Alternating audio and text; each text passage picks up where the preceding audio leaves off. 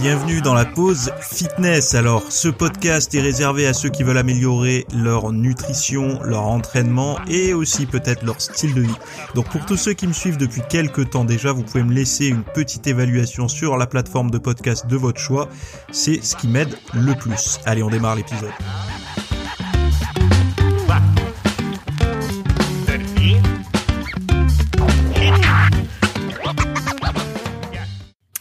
Et salut à tous, j'espère que vous allez bien, j'espère que vous avez passé un bon week-end. J'imagine que beaucoup d'entre vous ont fait le sapin, en tout cas moi ça a été mon cas. Je suis allé chercher euh, vendredi entre midi et deux vite fait pour pouvoir euh, euh le, le, déjà l'avoir moins cher parce qu'il y avait une réduction jusqu'à la fin de la semaine. Donc euh, dès le week-end il passait à 10 euros plus cher.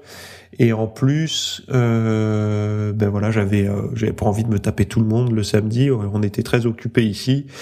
Donc voilà, donc je sais pas pourquoi je vous raconte ma vie, mais en fait, euh, je sais pas, c'est une ambiance que j'aime bien et je pense que beaucoup de personnes aiment également. Et c'est vrai que d'avoir le petit sapin de Noël qui s'illumine le matin et le soir euh, quand on finit le boulot ou avant de partir au boulot, c'est quand même euh, super agréable. Bref, euh, et d'ailleurs, pour ceux qui n'ont pas lu ma news VIP, je vous donne des des comment dire ma newsletter VIP, je vous donne des conseils pour ceux qui ont des sapins artificiels pour avoir quand même le charme des vrais sapins. Donc allez voir, c'est dans votre boîte aux lettres si vous ne l'avez pas lu. Euh, deuxième chose, euh, j'en parlerai peut-être plus en détail dans la fin de cet épisode, mais j'ai fait un cours sur comment se muscler avec l'alimentation vivante, sans risque pour la santé. Donc l'alimentation vivante, c'est celle qu'on connaît depuis, euh, on va dire, ouais, 2005, 2006, enfin en fait depuis l'arrivée de YouTube euh, et des vidéos sur le crudivorisme, etc. Donc il y a eu beaucoup de dérives d'ailleurs, mais il y a eu des études faite sur euh, l'alimentation vivante et le but là c'est de pas euh, se transformer en secte ou en gourou euh, de l'alimentation vivante, c'est juste de vous donner tous les avantages de ce type d'alimentation, de voir si elle doit être extrémiste et de voir surtout les inconvénients, les dangers, comment les éviter, etc. Donc c'est un cours assez complet que j'ai pu faire euh, dimanche matin à 10h pour vous. Euh, allez le voir, donc il est sur mon site ou dans les notes là dans la description. Et on en parlera plus tard. Alors gardez votre cerveau jeune et agile avec un simple jogging. Donc c'est le premier premier titre du podcast. Euh, donc euh, bah, je vous cite, hein, courir nous permet de fabriquer des nouveaux neurones, mais aussi de mieux nous situer dans l'espace et de mieux retenir les choses. Donc certaines preuves montrent en effet euh, un effet prometteur contre euh, l'Alzheimer du le fait de courir. Donc en gros, courir, euh, faire un jogging, ça permet aux cellules cérébrales, en tout cas, de se régénérer beaucoup plus efficacement et de même de stimuler la croissance des nouveaux neurones. Donc, euh, chose qui vous avez certainement entendu quand vous étiez gosse, euh, ou même encore aujourd'hui, on ne fabrique pas de nouveaux neurones à l'âge adulte. Ce qui est totalement faux. Hein. les nouveaux neurones se fabriquent à partir du moment où les nouvelles expériences euh, se produisent. Mais également, par exemple, si vous apprenez à jouer du piano à 50 ans, vous allez fabriquer des nouveaux neurones. Si vous vous mettez à pratiquer un sport euh, à un âge avancé, vous allez fabriquer de nouveaux neurones. Alors je pense c'est mon point de vue, mais appuyé quand même un petit peu par les, les dires de, de, de, cette étude, mais je vais prendre un petit peu de liberté pour faire une interprétation autre. La course à pied particulièrement, je pense qu'elle fait une différence parce que elle peut être euh, non répétitive. Ce que ça veut dire, c'est que si, euh, par exemple, là, moi, j'ai déménagé il y a quelque temps, et enfin, on, on, a emménagé à un endroit où on est entouré d'une très grande forêt. Euh, cette forêt est tellement grande qu'il y a des divers chemins à droite, à gauche, on peut les prendre dans un sens, dans l'autre. Donc, quand je fais mes sorties, notamment hier, je suis allé, alors j'ai pas couru, j'ai pédalé. Euh, à chaque fois que je vais pédaler, je ne prends pas le même sentier. C'est jamais le même chemin.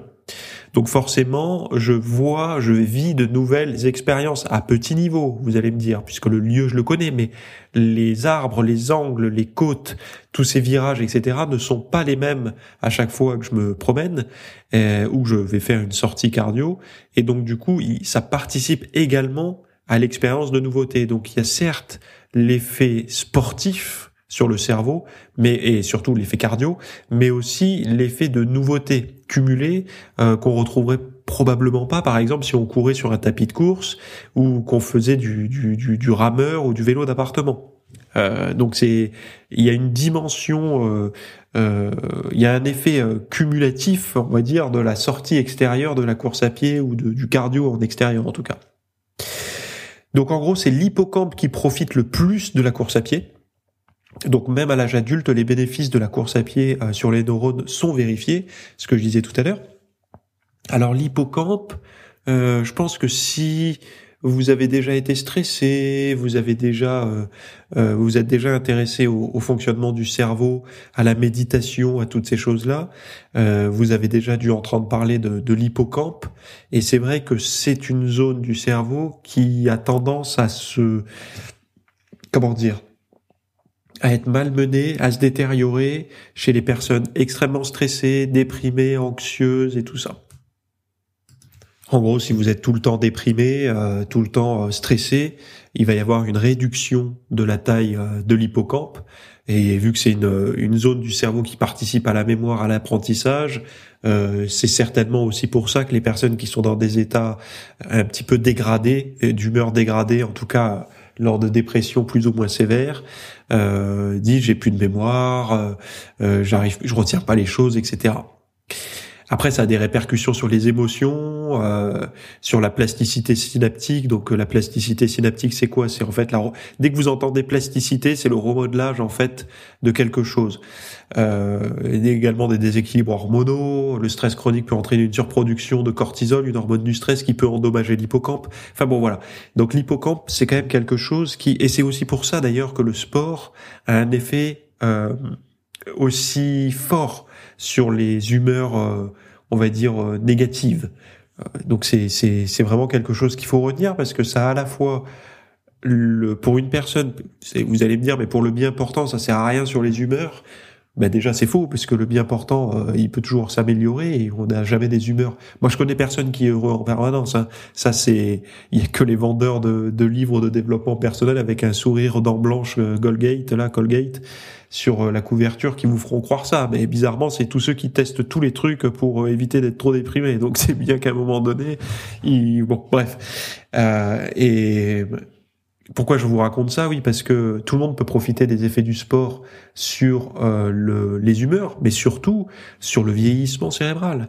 Et c'est quand même, en fait, un vieillissement cérébral retardé, c'est euh, comme en fait faire du sport pour entretenir sa masse musculaire, on est moins dépendant des gens, on sera moins dépendant des gens à l'avenir, puisque plus on a de, de, de patrimoine musculaire, j'ai envie de dire, plus on sera capable de se tenir longtemps debout tout seul, euh, pour donner une image simple. Et donc du coup, euh, on, on, évitera le plus possible maison de retraite et EHPAD. C'est ça en fait qu'il faut voir. Le, pour parler simplement en fait des effets du sport sur la longévité, c'est ça. Le sport sur la longévité, au-delà des effets euh, euh, santé, anti-cancer, etc., c'est surtout un effet euh, de d'indépendance pure, de liberté en fait. C'est être capable de se tenir debout plus longtemps. Ce, ce, ce qu'oublient beaucoup de spécialistes de la longévité euh, quand ils en parlent. Hein. C'est, c'est aussi euh, euh, c'est sûr qu'on parle de tout un tas de choses et je sais que les arguments vont être oui mais si on part d'un cancer à 60 ans euh, c'est à rien de tenir debout jusqu'à 80 d'accord mais si on arrive jusqu'à 80 c'est quand même bien de rester debout aussi donc faut voir les choses dans tous les sens mais également maintenant on sait qu'il y a un effet prometteur et vérifié sur l'hippocampe et donc sur votre capacité à pas choper une saloperie au niveau de, des, des maladies euh, euh, de la mémoire, on va dire, du cerveau, euh, euh, comme euh, comme l'Alzheimer quoi. Et c'est important d'en parler de ce genre de choses parce que vous verrez, alors je sais pas dans quelle phase actuellement vous êtes par rapport au sport, mais on traverse beaucoup de phases différentes au cours de notre pratique. Alors moi, je peux en parler parce qu'aujourd'hui, j'ai passé plus de temps à faire du sport qu'à ne pas en faire dans ma vie. Donc je commence à avoir un, ratio euh, euh, favorable, c'est-à-dire que j'ai été plus plus longtemps en activité physique que sans activité physique au cours de ma vie.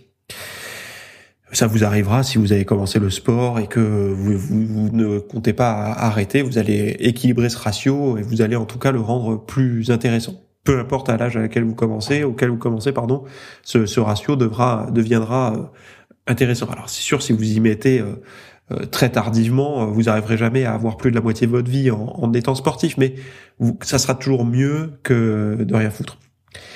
Et en fait, au cours des, des années, des décennies, souvent c'est des décennies, mais peut-être même par, peut-être pas décennies quand même, mais par tranche de cinq ans, on se rend compte que ce qui nous motive à nous entraîner est plutôt variable. C'est-à-dire que parfois, c'est purement le dépassement de soi, le fait de se sentir vivant, de d'être capable de progresser, etc.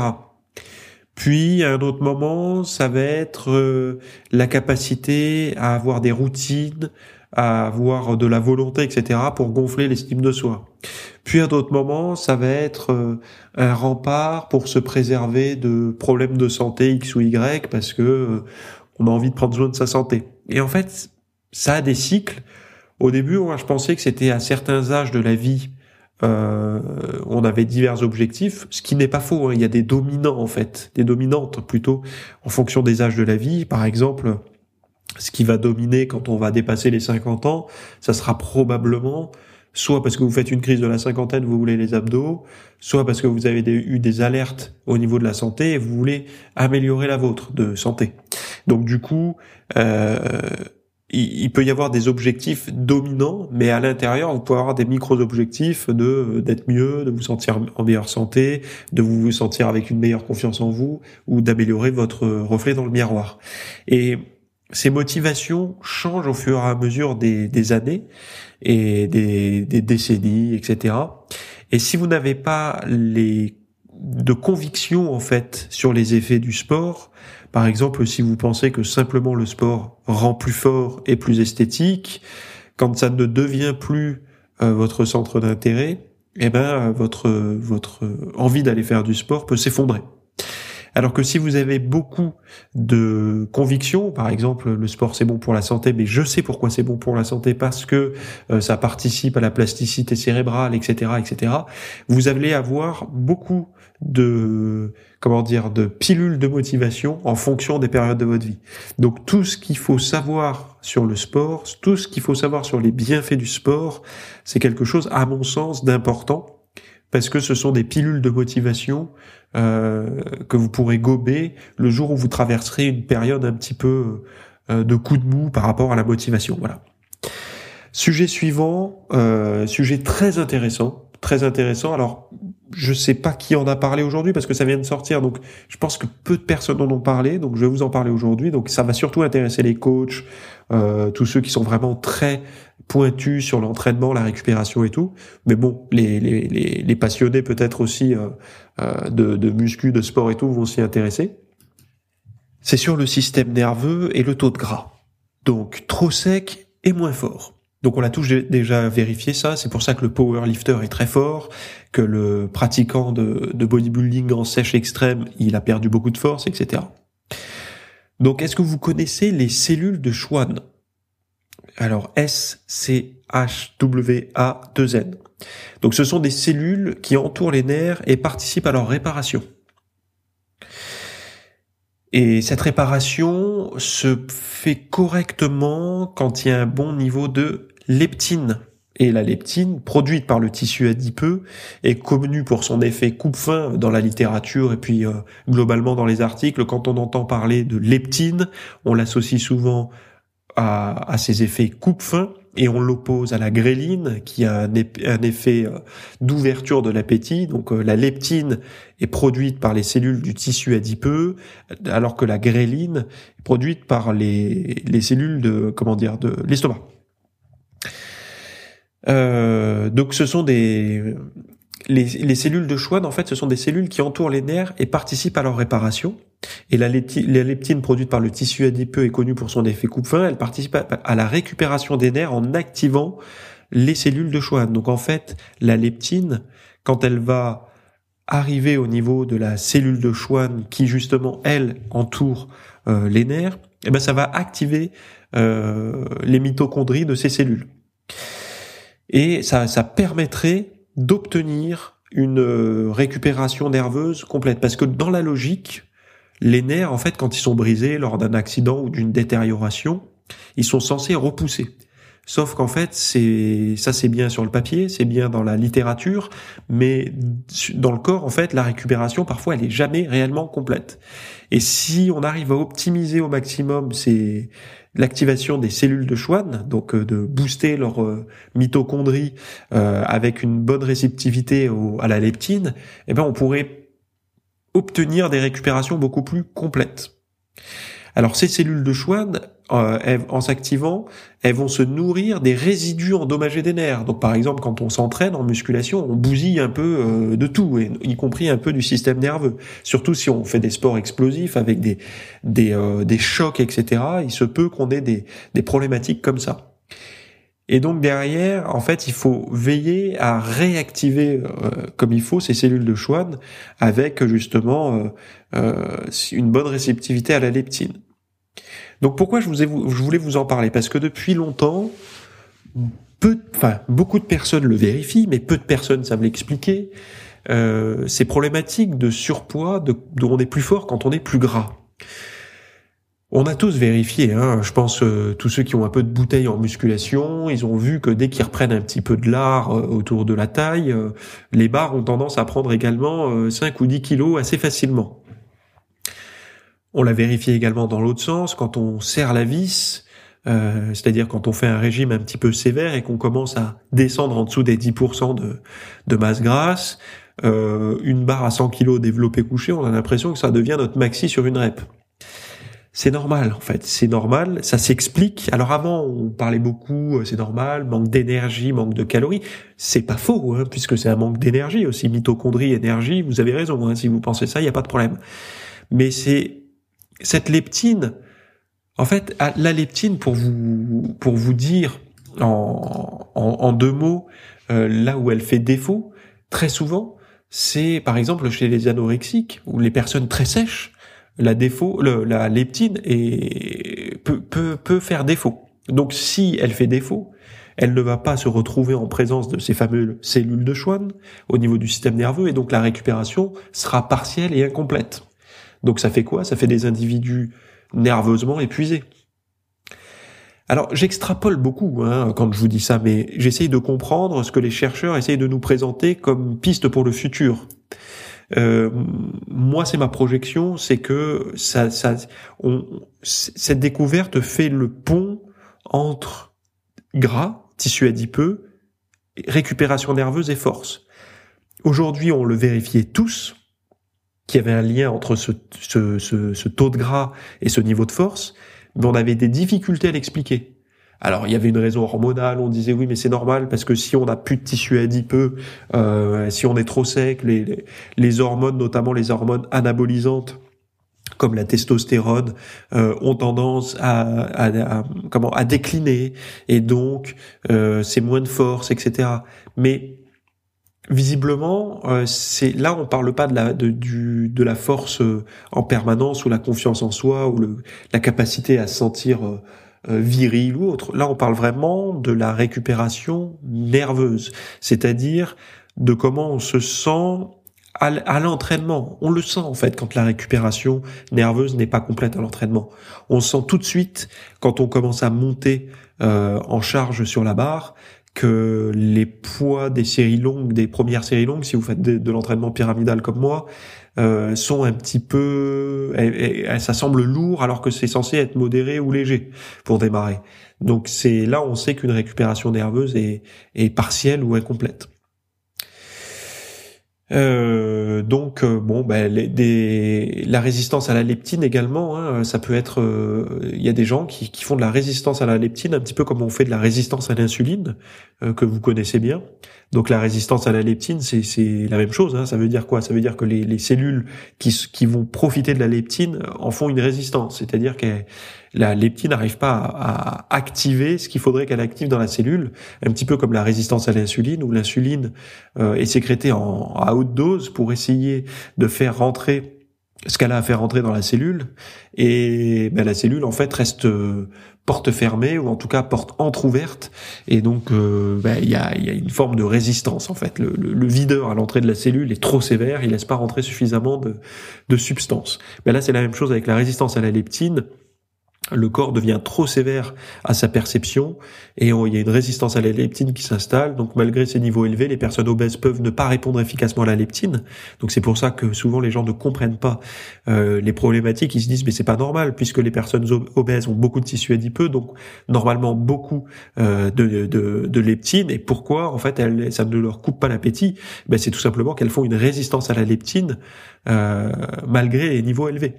Donc cette condition connue sous le nom de résistance à la leptine signifie que le cerveau ne reçoit pas correctement le signal de satiété, ce qui peut entraîner une suralimentation et un manque de motivation à faire de l'exercice. Bon, il y a, y, a, y a les cas aussi de dénutrition extrême. Hein. Dans des cas de dénutrition sévère, les niveaux de leptine peuvent chuter car le corps perd son tissu adipeux. Mais donc ça, on va le retrouver dans l'anorexie, mais également chez les personnes qui font des régimes très poussés pour des compétitions, des shootings photos et tout ça. Euh, faut être très vigilant.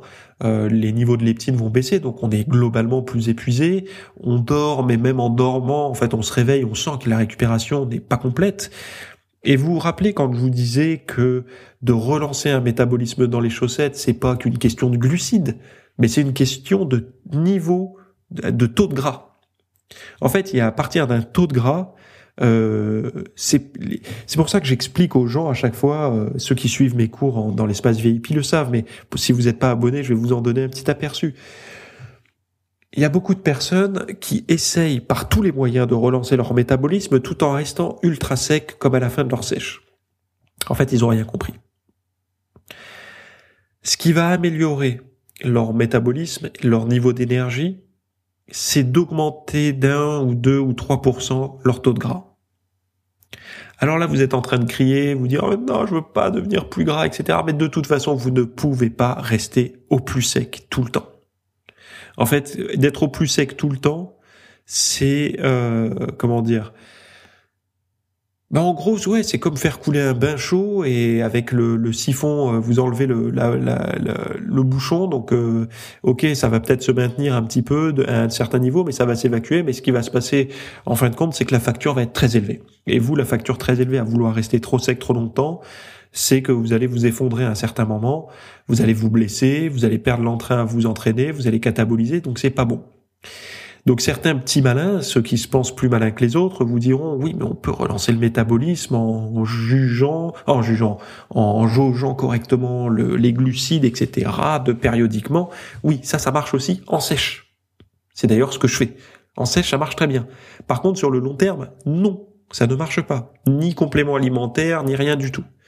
Ce qui fonctionne, c'est de faire remonter votre tissu adipeux à un pourcentage acceptable pour votre organisme. Certains fonctionneront bien à 8%, d'autres à 10, d'autres à 12% de masse grasse. Je parle pour les hommes. Hein. Là, je parle pas pour les femmes qui ont des, des, taux de. Je crois que pour les athlètes, ça commence à 14, puis 20. Enfin, entre 18 et 20, en, règle générale, vous êtes déjà bien quand vous êtes une femme. Mais à 14, c'est les athlètes très sévères, euh, très très très sèches, etc. Bref, bref, bref. Euh, donc oui, c'est pour dire que le, le ce taux de gras est nécessaire. Dites-vous bien une chose, c'est que si vous êtes complètement aujourd'hui épuisé, euh, vous n'arrivez plus à vous entraîner, etc. Arrêtez de vouloir rester sec pour rester sec. Tous ceux qui l'ont fait, et j'en ai, j'ai discuté par mail euh, ou même en, en, audio avec des gens qui étaient totalement dans cette euh, spirale infernale, c'est-à-dire euh, vouloir rester sec, vouloir faire trop de sport, mais être épuisé en même temps, et pour certains finir même par faire des petits séjours à l'hosto parce que euh, ils avaient des problèmes de santé à cause de ce comportement-là. Donc la joie de vie va suivre votre taux de gras. Donc un taux de gras de 2 ou 3% plus élevé, ça ne veut pas dire la disparition de vos abdominaux. Hein. Euh, vos abdominaux peuvent rester présents. Il y a des gens, le problème c'est qu'ils tombent dans l'inverse, c'est-à-dire qu'ils se disent ouais mais ta joie de vie se barre avec euh, la sèche, donc du coup il faut être gras pour être heureux. Non, il y a quand même un juste milieu. Tu peux avoir tes six abdos apparents, mais euh, ne pas être complètement le moral dans les chaussettes. Pour ça, ben, il faut savoir s'arrêter. Il faut savoir s'arrêter en sèche. Il faut savoir s'entraîner, développer ses abdominaux. Enfin bon bref, voilà, j'en ai déjà relativement beaucoup parlé dans l'espace VIP. Je vais pas vous en parler ici, euh, vous encombrer avec ça. Mais en tout cas, ça vous donne des indications. Trop sec euh, et moins fort. Euh, pensez aux cellules de Schwann, pensez à la leptine. Et maintenant, vous avez des explications. Si vous avez besoin de prendre un petit peu de force, peut-être que ce tissu adipeux euh, vous aidera. Et n'essayez pas de trouver des compléments alimentaires qui vont booster euh, la leptine. Aujourd'hui, ça n'est pas encore significativement démontré qu'il y en a qui existeraient. Euh, restez plutôt sur votre. En fait, vous avez un moyen très simple, hein. euh, c'est de, de, comment dire, d'améliorer euh, votre résistance, enfin votre sensibilité à la leptine. Et ça, c'est différent. C'est pas la sécrétion de leptine que vous, vous allez modifier, mais c'est la sensibilité de la leptine, c'est-à-dire la capacité de votre corps à bien utiliser la leptine que le tissu adipeux va produire. Et pour ça, ben, il faut manger des fibres, il faut manger des oméga 3, il faut faire de l'exercice régulièrement, il faut avoir suffisamment de sommeil, il faut réduire l'inflammation, il faut contrôler son stress. Globalement, ce qu'il faut faire pour plein de choses pour la santé. Donc euh, voilà les, les, les recommandations les plus simples à suivre. Bon, je sais pas si vous êtes au courant, mais le Nutri-Score a changé. Donc, vous avez, euh, vous pensez bien faire depuis quelque temps avec le Nutri-Score en choisissant du A, etc. Et ben, vous aviez tout faux. Ils vous ont envoyé dans le mur, encore une fois. Et ben non, parce qu'ils sont devenus plus sévères. Bon. Euh, alors, en quoi ils sont devenus plus sévères? Première chose euh, que je récupère l'article. Ah oui, c'est là les révisions du Nutri-Score. Donc le Nutri-Score, euh, le système d'étiquetage nutritionnel a été entièrement repensé pour améliorer sa précision. Donc il y aura une période de transition où les anciens et nouveaux Nutri-Score coexisteront, ce qui pourrait prêter à confusion. Oui, parce que dites-vous bien que des produits ultra transformés euh, qui bénéficient de l'étiquetage, souvent ont des temps de conservation assez longs et également euh, des emballages qui ont été produits il y a, peut-être en masse, commandés en masse, et donc du coup euh, en attente euh, pour encore quelques temps. Donc euh, voilà, donc des produits comme les céréales. alors ils donnent des marques étrangement, mais je vais pas les donner moi parce que j'ai pas envie de de faire de tort à qui que ce soit, mais comme les céréales de petit déjeuner et, des laits chocolatés. Ah oui, mais je sais pourquoi, parce que c'est des pays où on balance les marques facilement. verront leur score baisser significativement tandis que les produits comme l'huile d'olive biologique, etc., verront leur score s'améliorer. Ce qui est plutôt une bonne chose, hein, parce qu'avant, on voyait l'huile d'olive qui avait un score désastreux, et on voyait un, paquet de céréales euh, euh, sucrées du petit déjeuner avec un chien marron euh, qui avait un A. Donc c'était quand même fou d'avoir ce genre de d'informations là. Donc les critères plus stricts, le nouveau Nutri-Score est plus strict, notamment en ce qui concerne les sucres, les graisses saturées et les édulcorants également. Euh, le nouveau Nutri-Score sera progressivement introduit sur les emballages à partir de 2024 avec une échéance finale pour les fabricants fixée à fin 2025. Alors, j'entendais que la société, euh, alors là je vais citer, mais Bjorg, vous savez les produits bio, a confirmé, euh, aurait enlevé depuis l'arrivée de ce nouveau Nutri-Score, aurait enlevé le Nutri-Score, parce que vous savez que c'est pas obligatoire hein, de le mettre. C'est à, c'est à la bonne, enfin bon voilà, c'est c'est la liberté des fabricants. Donc ça peut être si vous avez des bons produits, en tout cas des produits qui sont bien. Euh, vous avez compris l'algorithme parce que c'est un algorithme Nutri-Score. Hein. Vous pouvez vous-même faire un test sur les sites. Euh, regardez, tapez sur Google euh, algorithme Nutri-Score, comment savoir, comment fabriquer un produit, machin, vous trouverez si vous êtes malin. C'est ouvert à tous, donc vous pouvez créer un produit en fonction de l'aminogramme des ingrédients qui aura un Nutri-Score A, etc. Donc il y en a qui ont profité de, de, ces avantages-là, où le Nutri-Score ne prenait pas en compte certaines caractéristiques des produits. Euh, mais par exemple, euh, Bjorg, je crois qu'ils sont un peu euh, dérangés maintenant par rapport à leur boisson végétale. Euh, je crois que c'est ça qui poserait problème. regardez, hein, peut-être que vous trouverez plus d'informations que moi sur le sujet. Mais j'ai lu, je sais plus sur quel site, si c'est un site belge ou je sais plus lequel, ou les observatoires des aliments, que ce site, que ce site, que ce, cette marque euh, retirerait peut-être le Nutri-Score de certains produits. Pourquoi? Parce qu'en fait, il faut toujours vous dire, alors pas pour Bjorg, hein, là je parle, mais pour euh, globalement tout le monde. Si vous avez un produit, vous avez réussi à créer une composition qui plaît énormément au Nutri-Score, à l'algorithme du Nutri-Score, ben vous aurez un Nutri-Score A et donc du coup, ça sera un argument marketing puissant dans les rayons pour les gens qui n'y connaissent rien en diète. Euh, par contre, si l'algorithme change et que finalement là votre formule euh, de, votre produit, donc euh, une formule et produit, ça veut dire produit transformé très souvent, ça veut dire multiples ingrédients et ça veut dire produit transformé, euh, sauf pour des produits comme l'huile d'olive ou, ou autre, mais bon, sinon voilà quoi. Et donc du coup, vous pouvez vous retrouver à avoir un produit qui passerait de, je sais pas, A à D quoi. Ah bah voilà, j'ai retrouvé l'article. L'article c'est sur que choisir Nutri-Score, Bjorg l'efface discrètement. C'est ça le titre. Et euh, je vais prendre quelques citations pour euh, vous donner les, informations. Alors qu'une version plus, sévère du Nutri-Score vient d'être adoptée, Bjorg fait disparaître ce logo de ses emballages. La première défection d'une longue liste. Euh, donc oui, bah, D'après nos calculs, la moitié des biscuits commercialisés sous cette marque se seraient vus noter E dès 2024 et un tiers de ces boissons végétales seraient tombés de A ou B à D ou E. Donc je m'étais pas trompé, j'avais les bonnes informations. La plupart des consommateurs n'en sauront rien cependant car le groupe Ecoton qui commercialise cette marque, donc Bjorg, euh, a trouvé la parade, supprimer cet indicateur de ces emballages avant de le que le couperet ne tombe. Dommage.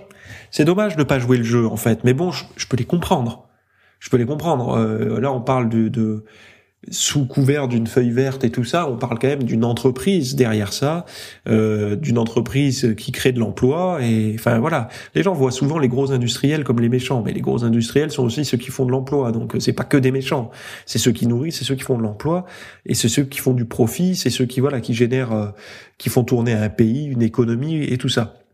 Ils sont pas là pour nous mettre en bonne santé la santé ne repose pas sur les autres en fait. C'est ça que moi j'essaye de, véhiculer comme message. N'attendons pas que les autres prennent soin de nous, sauf ceux qui sont payés pour prendre soin de nous, c'est-à-dire des professionnels de santé, les professions paramédicales, etc. Mais sinon, n'attendons pas que le monde extérieur, et notamment le monde de l'alimentation euh, industrielle, soit bienveillante et soit de bons conseils pour notre santé. Ça, ça nous appartient. C'est une dimension. Euh, les gens ont tendance à laisser un peu trop facilement leur sort aux mains des autres. Euh, J'aime pas faire des morales comme ça à deux balles, mais de penser que parce que ça se vend, c'est bon pour la santé, euh, c'est dommage en fait. En fait, ce qui se vend, c'est tout ce qui se vend, c'est tout ce qui, enfin tout ce qui se vend et qui se consomme, c'est tout ce qui va pas te tuer dans la semaine ou dans l'heure, logiquement. Mais t'as aucune garantie sur euh, si ça va pas te tuer dans les euh, 50 ans ou dans les 20 ans. Ça, tu n'en sais rien. Et aucune étude n'arrivera à te montrer avec certitude que ça va te tuer dans 20 ans. Même pour le tabac, ils y sont pas arrivés. Ils ont réussi à mettre des, des comment dire, des, des, des preuves, des, des facteurs de risque très importants, mais de là à te dire qu'à coup sûr, 100% de, de risque de mourir euh, à tel âge, ils, ils en sont pas encore capables. Ça viendra, mais aujourd'hui, ils en sont pas encore capables. Donc, faut pas s'attendre à ce qu'ils fassent avec des aliments qui sont quand même, j'imagine, enfin quoi que, j'allais dire moins nocifs que le tabac faut pas oublier que ceux qui ont à peu près mon âge, on est la première génération euh, où on pourra explorer dans quel état on sera à 50-60 ans, en fonction de notre style de vie. Parce qu'on est la première génération euh, à avoir pu mettre des modes de vie sains assez précocement. Donc euh, on va dire à l'arrivée d'Internet et tout ça, euh, c'était dans notre jeunesse, donc l'accès à l'information, euh, le, le, développement, le, le, renouveau du fitness et tout, c'est arrivé quand on était plutôt jeune.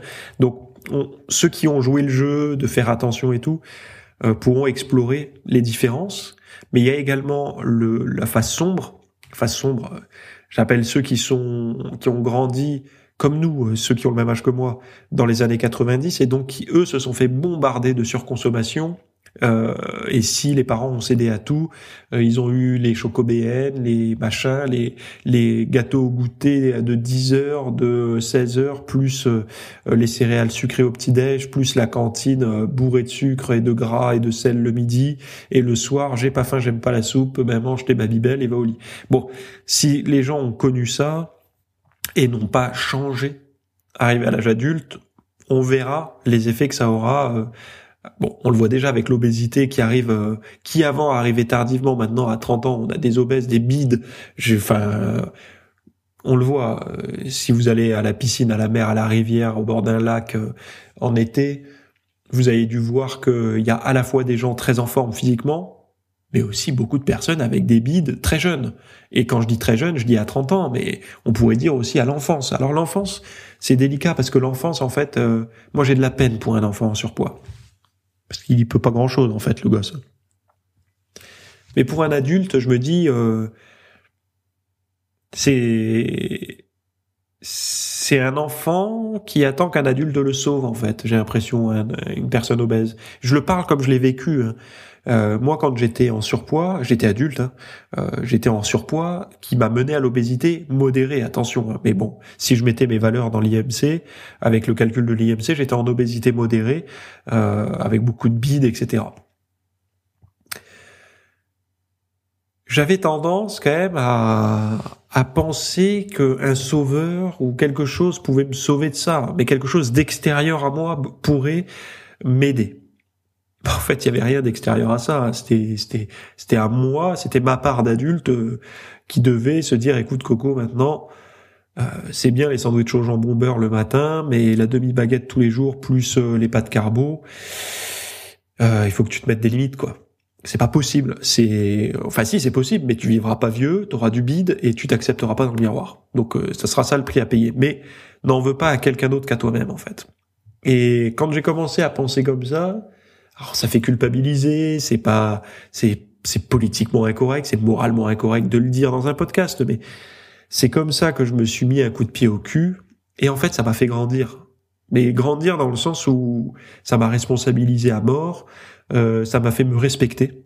Et bah, en fait, euh, c'est pour ça qu'aujourd'hui, quand je vois une personne en fort surpoids, je peux avoir un discours euh, plus vrai avec cette personne je peux lui parler réellement parce que je sais ce qu'elle peut vivre, je sais ce qu'elle peut ressentir, je sais ce qu'elle peut, euh... ouais, ce qu'elle peut vivre, ne serait-ce que quand elle enlève son t-shirt euh, au bord d'une piscine, quoi. Je peux l'angoisse qu'elle peut avoir à la simple idée qu'elle va avoir une journée piscine avec des amis. La veille, euh, même à partir du moment où on lui dit est-ce que tu viendras et qu'elle dit oui, et eh ben l'angoisse naissante qu'elle peut avoir, oh là là, je vais devoir me mettre là, de croiser les doigts pour qu'il fasse pas très beau. Euh. Moi, je suis allé jusqu'à me baigner avec mon t-shirt. En prétextant que j'avais des problèmes de peau que je pouvais pas prendre le soleil quand j'étais quand j'étais plus jeune. Donc je vous garantis que ça ça peut euh, marqué. Alors il y en a qui vous diront il faut s'accepter comme vous êtes et tout, vous êtes beau, vous êtes machin. Quand ouais, mais ça, ça marche un temps en fait. Cette acceptation, c'est ça marche un temps et puis après le naturel revient au galop parce que votre inconscient vous vous, vous dira en fait votre part d'adulte à l'intérieur vous dira perds-le ce bide, perds ce surpoids, c'est pas bon pour ta santé. Et cette voix-là, elle reviendra toujours, vous le dire. Donc on a beau s'accepter, elle reviendra. Et dans tous les reportages où j'ai vu les gens qui disaient je m'accepte comme ça, il y avait toujours des mots dans leur discours qui les trahissaient sur ça. Euh, pourquoi? Parce que en fin de, en bout de chaîne, si on déroule toute la réflexion, tous les professionnels vous diront quoi? Le surpoids n'est pas bon pour la santé. Et je le sais puisque ma femme, là, aujourd'hui, aujourd'hui même, est partie faire sa première journée euh, dans un hôpital euh, d'obésité euh, en tant que soignante, hein, puisque elle est, c'est, est dans la partie diététique. Et, et, les gens se font aider pour ça parce que ça n'est pas bon pour la santé. Et c'est médical, c'est pas esthétique, c'est médical. Voilà. je ah oui, euh, il y a aussi donc terminé pour le Nutri-Score. Donc toutes les toutes les comment dire tout ce dont j'ai parlé, tout est détaillé, tous les articles originaux sont dans les notes de cet épisode. Comment se muscler avec l'alimentation vivante sans risque pour la santé? Euh, Alors, bon, ce que j'ai fait, euh, j'ai essayé de travailler sur deux points. Le point scientifique, ce que dit la science de l'alimentation vivante. Le point pratique, comment mettre en place une alimentation vivante quand on fait de la musculation, qu'on veut être sec, qu'on veut prendre du muscle, etc., qu'on veut performer. Ce qui est dit, ce qui a été dit, je suis remonté dans les années 30, hein, pour voir euh, les origines de la de la diète crue, parce que certains cru euh, et tout, certains ont euh, l'impression de vous dire que ça sort d'aujourd'hui, de, votre chapeau, de leur chapeau. Non, non. Euh, déjà dans les années 30, on en parlait. Euh, on va parler des carences nutritionnelles, le risque réel d'équilibrer son alimentation avec des alimentations vivantes, des régimes acides versus alcalins, de tous ces trucs-là en fait que vous entendez, tous ces arguments autour de l'alimentation vivante. Il y a même des gens qui sont allés vous dire que c'était mieux pour prendre du muscle, pour enfin bon voilà toutes ces choses-là. Oh, on va y aller tranquille. On va prendre point par point et vous allez en ressortir grandi, en ressortir grandi, ça c'est c'est sûr, puisque même moi j'ai appris des choses alors que c'est moi qui faisais le cours, parce qu'il y avait des, il y a des nouveautés scientifiques qui et des, des, comment pas des nouveautés, des subtilités dans les études que j'avais pas vues, pas comprises, et je peux vous garantir que aujourd'hui je vois pas l'alimentation euh, vivante et crue du même œil qu'avant. Euh, et vous aurez beaucoup de compréhension, de vulgarisation surtout. Et c'est ce qui est important, surtout si vous avez des patients, des élèves, si vous êtes coach ou professionnel de santé, qui ne jurent que par ce genre d'alimentation-là. Vous aurez des arguments pour les soutenir, mais également pour les mettre en garde sur certains points et aussi pour euh, ben, les supplémenter s'il faut en certaines choses. Enfin, en tout cas, voilà. Si ça vous intéresse, allez voir les liens que j'ai mis dans cette dans cet épisode et euh, vous aurez justement le lien pour basculer de l'autre côté et obtenir secours. Très bonne semaine à toutes et à tous. Bye bye. Merci d'avoir écouté cet épisode. Alors, avant de partir, j'avais juste quelque chose à vous partager. Euh, c'est vrai que euh, vous avez peut-être des temps morts à meubler, euh, que ce soit des temps de trajet dans les transports en commun, du cardio un petit peu long sur sur un tapis de course, ou alors tout simplement envie de de remplacer les programmes que vous avez la, la soirée pour de l'apprentissage. Vous êtes peut-être adepte des émissions, des documentaires, des reportages, etc. Sauf que dans le monde de la de la musculation, de la nutrition, nutrition, euh, du développement, ben voilà, d'un mode de vie sain, etc. C'est un peu maigre en contenu dans les médias grand public. Et donc, ce que je vous propose moi personnellement, c'est d'aller faire un tour dans la dans la bibliothèque que je. Alors, c'est un Netflix version fitness privé qui vous coûtera moins cher qu'un lavage auto rouleau par mois. et là, vous avez vraiment tous les sujets. Alors, c'est plein de cours hein, que je propose. Il y en a déjà plus de 300. ce sont bah, voilà sur le sommeil, sur euh, les hormones, sur euh, la nutrition. Donc euh, ça peut être pourquoi on a faim, pourquoi on n'arrive pas à tenir un régime, comment faire, quelles sont les solutions, mais aussi d'anatomie pour l'entraînement, des programmes d'entraînement. Donc tout ce qui est lié à la perte de graisse si vous avez du gras sur le bas du ventre depuis des années ou alors si vous avez du mal à prendre de la masse musculaire, tous ces sujets du plus connu entre guillemets, du plus recherché au plus pointu, tous ces sujets sont largement abordés euh, dans ce dans ce, cet espace VIP. Donc euh, pour rappel, pour y accéder, vous avez un lien en description. Si vous le trouvez pas, vous allez sur www.fitnessmiss.fr et euh, vous faites devenir membre. Voilà, il y a, y a, vous trouverez sur le site et vous accédez à ce contenu caché que vous pourrez écouter partout. Voilà, je vous laisse ici. Très bonne fin de journée à tous.